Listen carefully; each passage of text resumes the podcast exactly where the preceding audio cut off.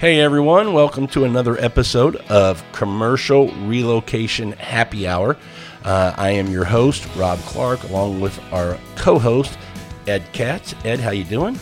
Good morning, Rob Clark. I'm doing great. Hello, listeners. Well, Ed, we're, we're jumping into another topic that uh, I think people, when they see the title of this episode, are going to be eager to hear what we have to say, more specifically, what you have to say, sharing your knowledge. The title of, of podcast episode 12 is How to Close the Deal and Book the Move. I mean, ultimately, that's what we all want to do, right? It's about going out and booking business. So, you've got some secrets you're going to share. I don't know if they're secrets. I have my real life experience from that terrible, terrible school of hard knocks, but I'm glad to share them. You know me. Hard knocks. That, that's a school that teaches some tough lessons, it sounds like. Yeah, you're telling me. All right, so let's jump in, Ed. Um, the title's pretty straightforward, right? How to close a deal and book the move. How did you close the deal and book the move? Did you do it on the spot, or is that typical? Yeah, I believe in the moving industry specifically.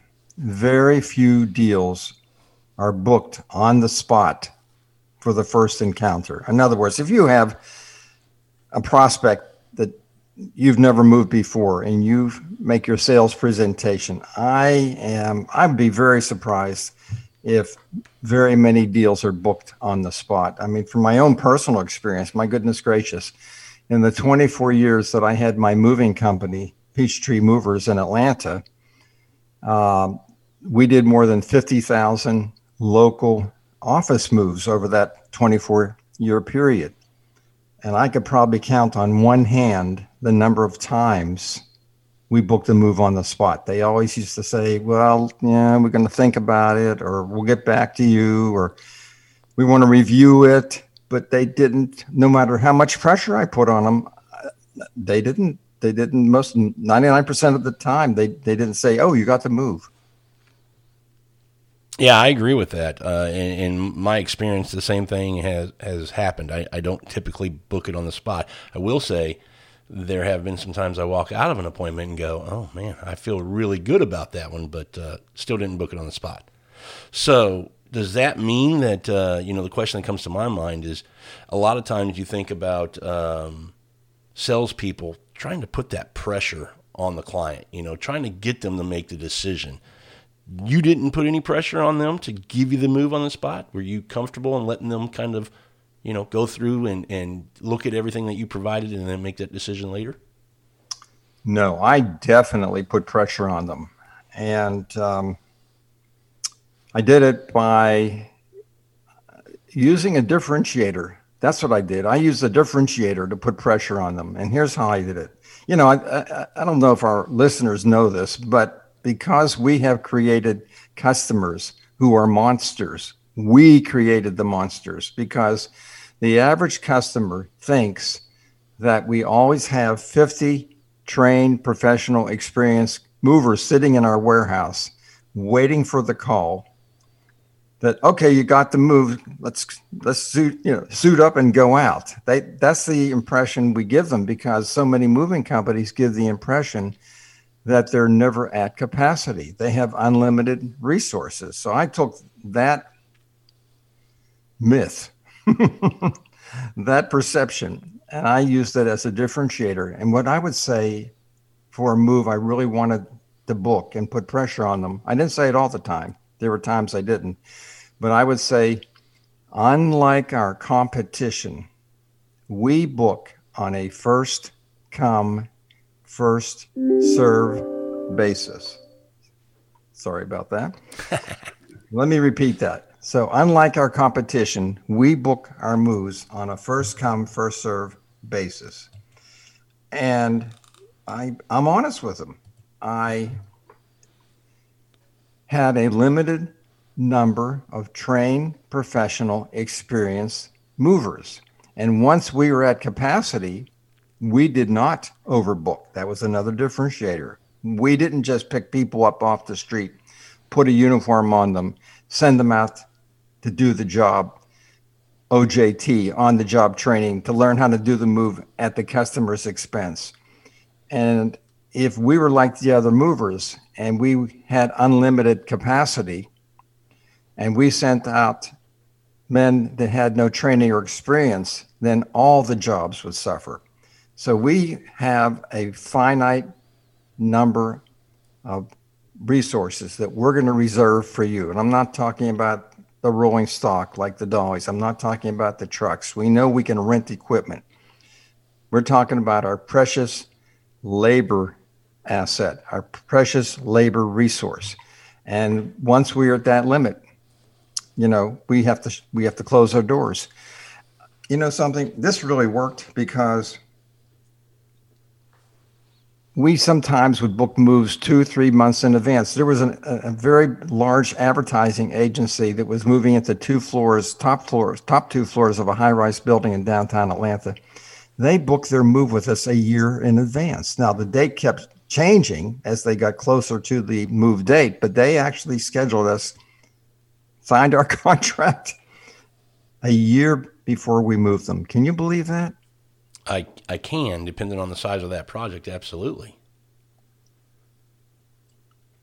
So anyhow, well, here here's my question: When you Ed, when you put the pressure on like that, um, and, and we talked at the beginning that you know neither one of us typically haven't booked a move on the spot uh, in the commercial arena.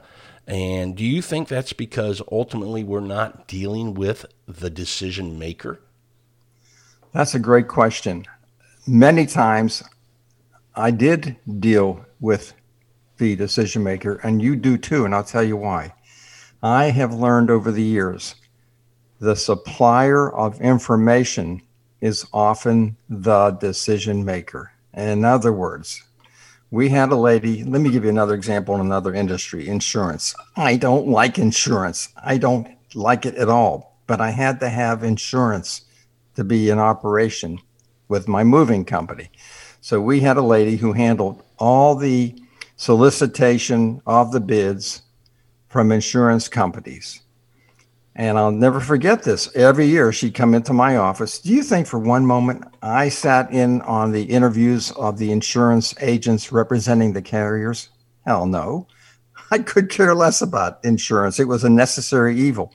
So this poor lady, her job was to solicit the bids, interview the agents, make a recommendation.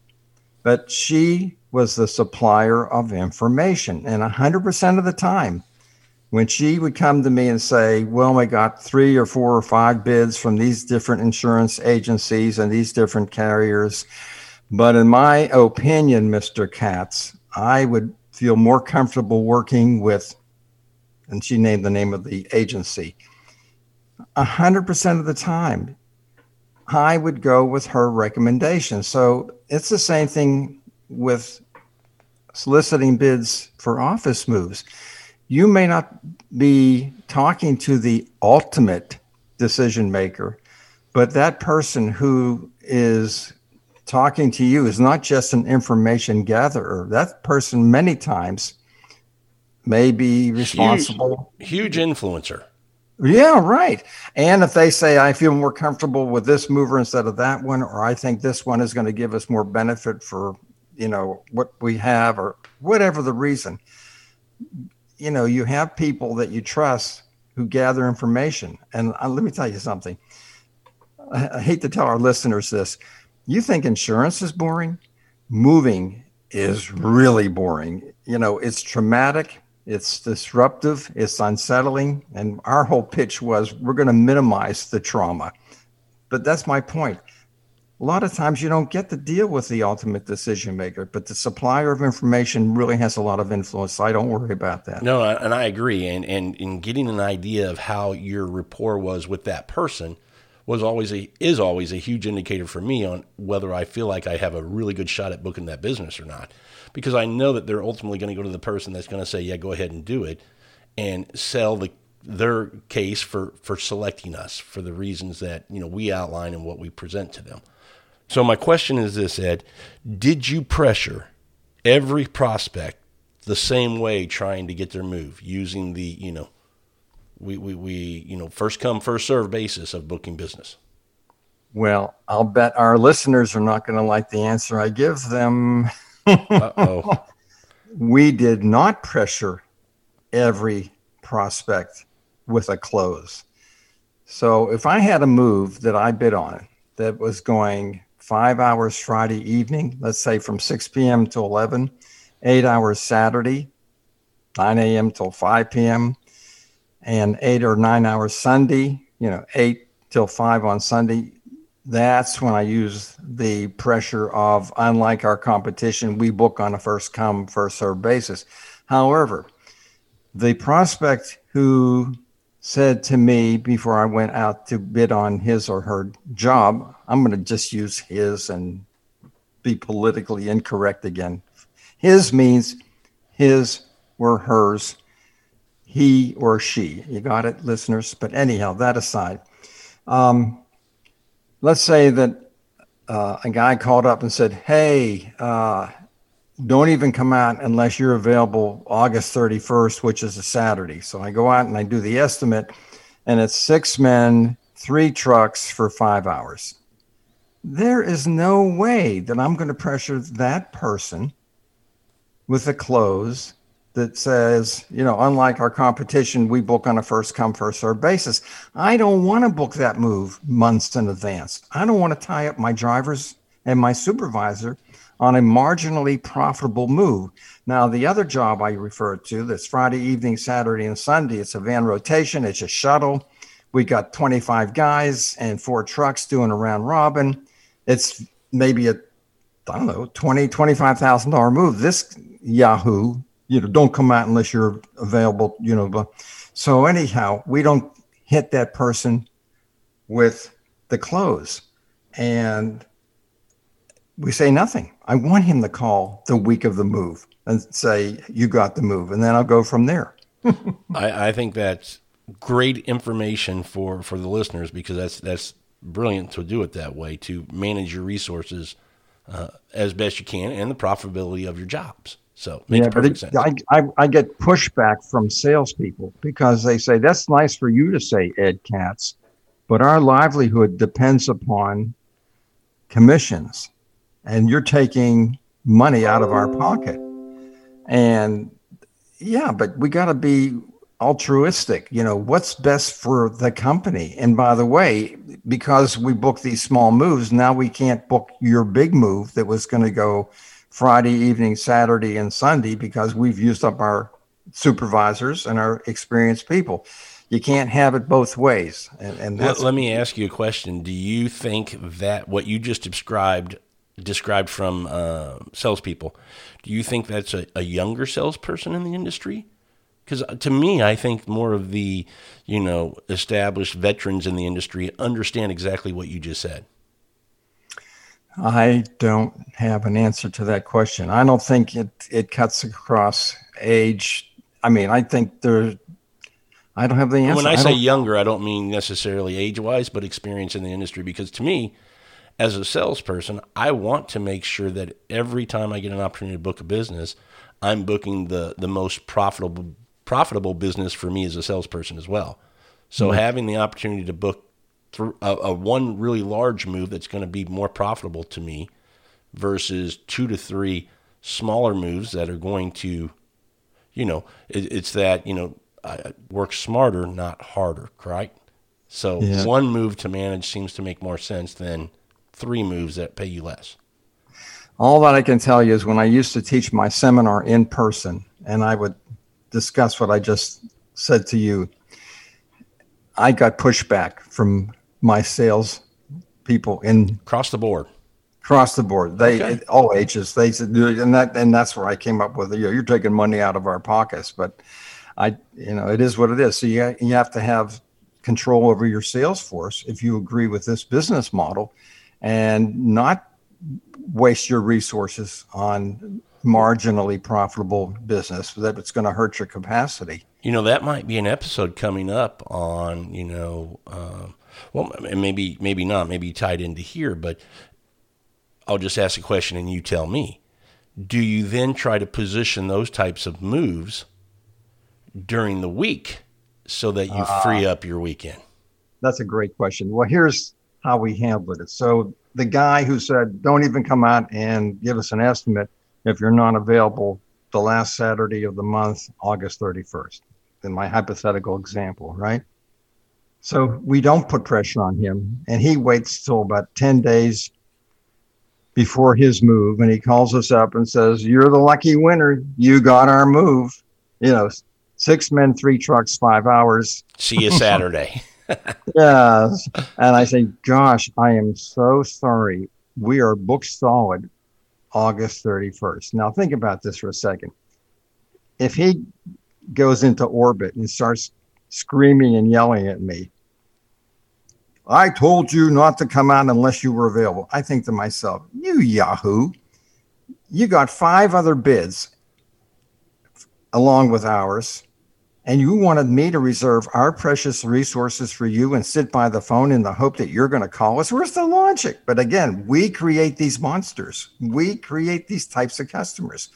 So, what I did in my sweet saccharine demeanor I'd say, I am so sorry, but your move is so small.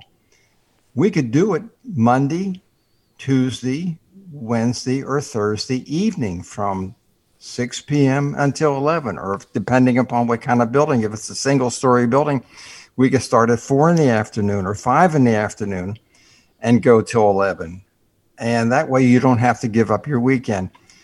Most most customers were agreeable to that. For some reason, though, the perception from that I always saw, everybody wanted to move on the same day, Saturday morning at 9 a.m. For some reason, in everybody's mind, and when we would do estimates, most of the time, if it were two or three truckloads, we would say to our prospects, "Why do you want to give up your weekend. We could do this move on a weekday evening, Monday, Tuesday, Wednesday, or Thursday evening. Notice I didn't say Friday because I want to say Friday for the big van rotation shuttle moves that go Friday evening, Saturday, or Friday evening, Saturday, and Sunday. And so I open up their mind and their eyes to the possibility hey, it's going to be a more efficient move, and you don't have to give up your weekend, and we can do it you know, during the week in the evening. How does that sound? Most of them were agreeable. Every once in a while, you'd have this Yahoo guy, like I just gave my example, where they'd be yelling at me, and you know, it's it's illogical though. But again, we we're in an industry that you know we encourage our customers to take advantage of us. You know, we talked about this before in an earlier podcast. You know, customer says jump, and our response is how high well.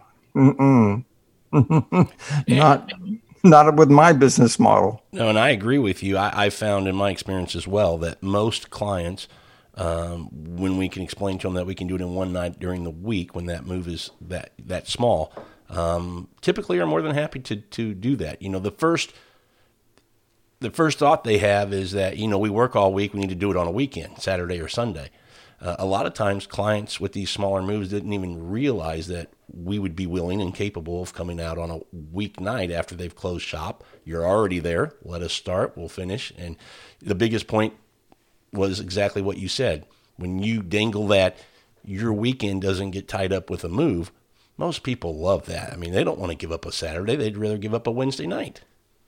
I agree. I agree 100%. Okay, I do I have. Mean, go ahead. Sorry. No, you go. I don't mean to put you on the spot, but related to all this, I guess we're. I'm asking you this next question, and, okay. and asking our listeners too. When you got the move and you got your contract signed, did you normally ask for a deposit? Ask for a deposit from the client. Yes. I don't know if you're going to like my answer, Ed. Well, what what is it? Abs- absolutely, and different clients had different kind of requirements for what the deposit needed to be. Oh, well, let me tell you two things. When I taught my in-person seminar, I would tell you that 99% of my attendees in the seminar, and I've taught probably more than 3,000, you know, students over the years, you know, with my in-person seminar. So I'm talking about a lot of representatives here. 99% of them did not ask for a deposit. So I you are unique And now I have to be honest with you. When we booked a move for Travelers or General General Electric or Rockwell, there's no way in heck they were going to give us a deposit. However, they did give us a purchase order, which I felt was as good as a deposit. But for you know the other companies that we bid on, we would say in order for our you know in order for us to reserve our precious resources for you, we normally get a 50% deposit up front. And I'll be honest with you, we rarely got 50%, but we would get a percentage, you know, 10, 20, 30%. And that I felt helped lock that customer into us. How do you feel about that? Uh, I totally agree. Now, obviously, I've taken your class many times, your seminar, and am a big believer in what you practice and what you teach us. So, absolutely. But I'll tell you this, Ed, you know, when you make the comment that a lot of times you didn't get that 50%, I've really never had an issue or pushback with asking for 50%. And here's how I do it. I'll just share this with you. Uh, at our company, me specifically, we uh, whenever I book a move, my rule is if the cost of the move is five thousand dollars or less, must be paid in full prior to. Wow! Wow! If it's five thousand dollars, five thousand and one dollars or more, it can be paid fifty percent down, and then the remaining fifty percent is due ten days after services have been rendered. My 10 goodness. days is on our invoice. Now, do you think companies pay in 10 days? No, we know they like to pay in 30 or 60, but having it on the invoice that we've, we're a small business. You know, cash flow is important. We've got to pay our guys on a weekly basis. We can't wait to pay them in 30 days when the move gets done. So, most companies we find in the Houston market don't seem to have a big issue with that. Well, your market was certainly different than ours in Atlanta. I'm embarrassed to tell you, we did nearly $4 million a year in local office moving. That's all we did.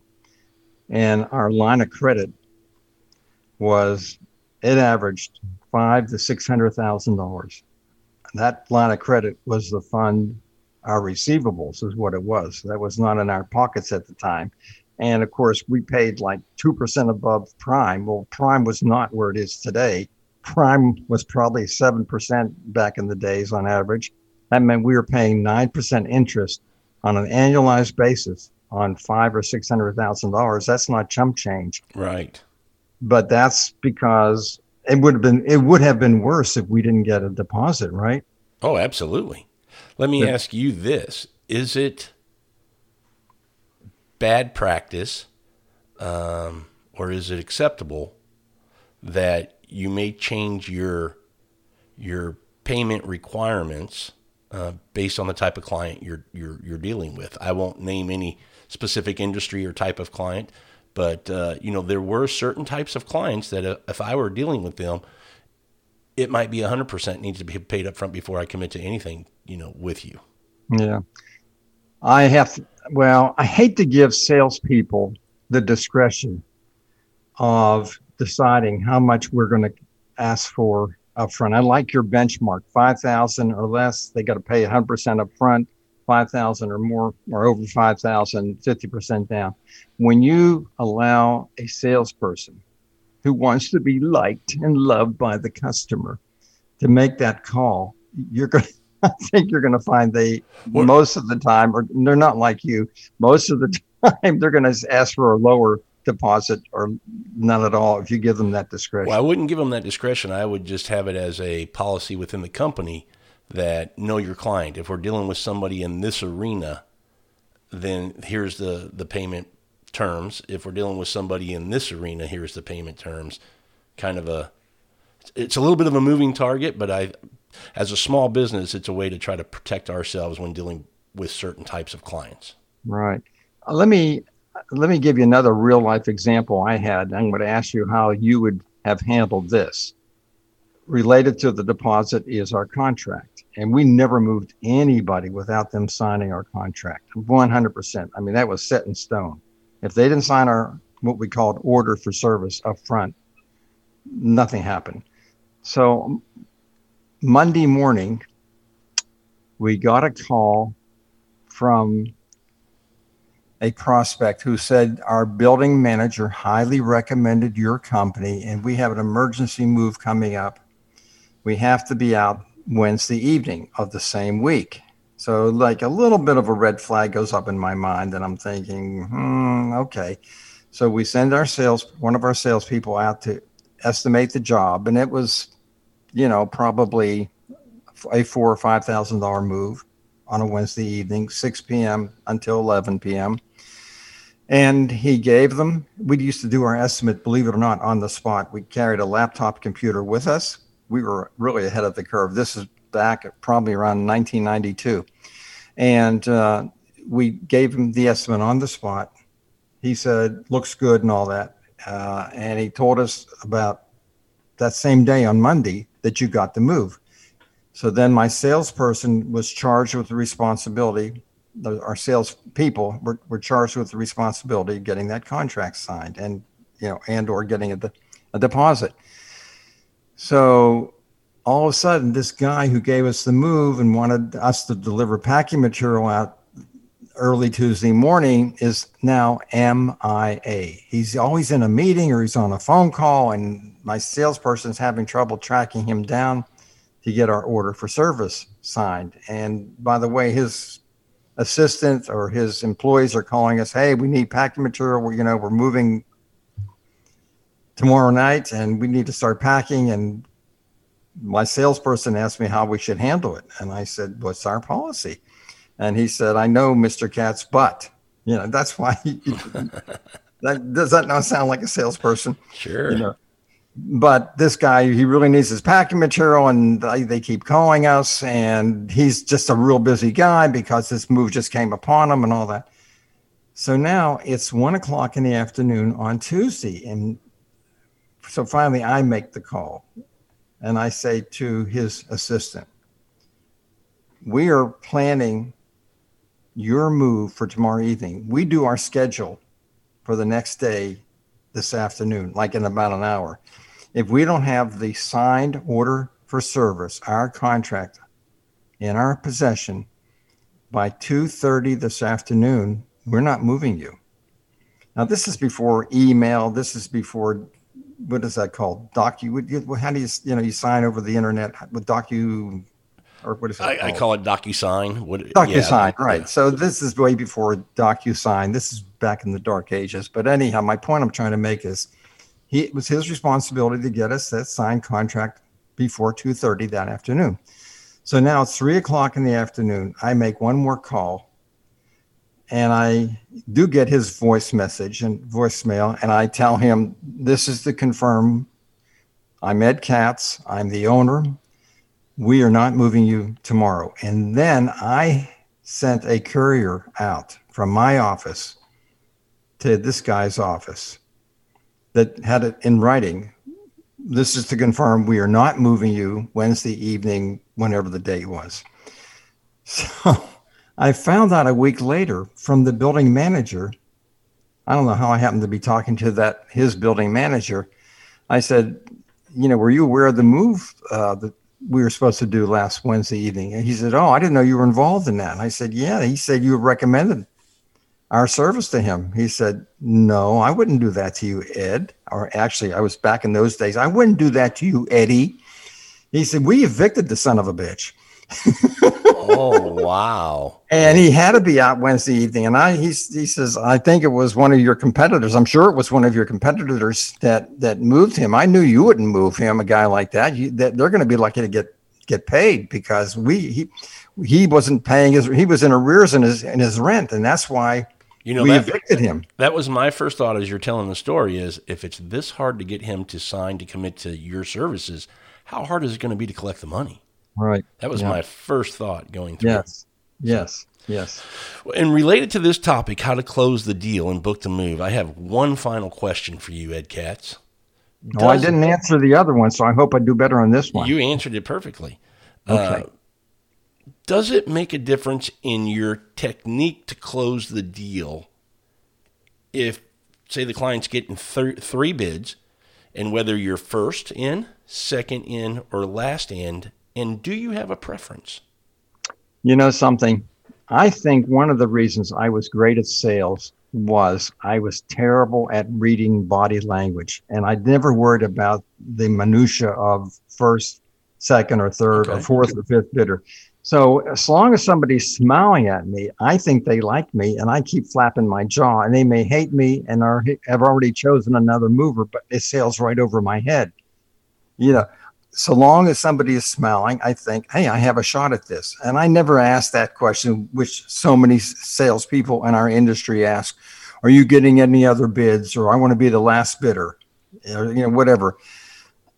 As I said, what. Uh, I know I, the industry. I'm sorry. I, I, agree with you. I don't. I don't. To me, it doesn't make a difference. the The way you differentiate yourself, whether you're first or last, is going to be what they they're either going to remember you if you're first, or they're going to remember you if you're last, based on you know how you differentiate yourself, your services, your detail, you're paying attention to detail, and things like that. So I was just wondering if we were yeah. on the same page, and it sounds like we are. No, I'm gonna.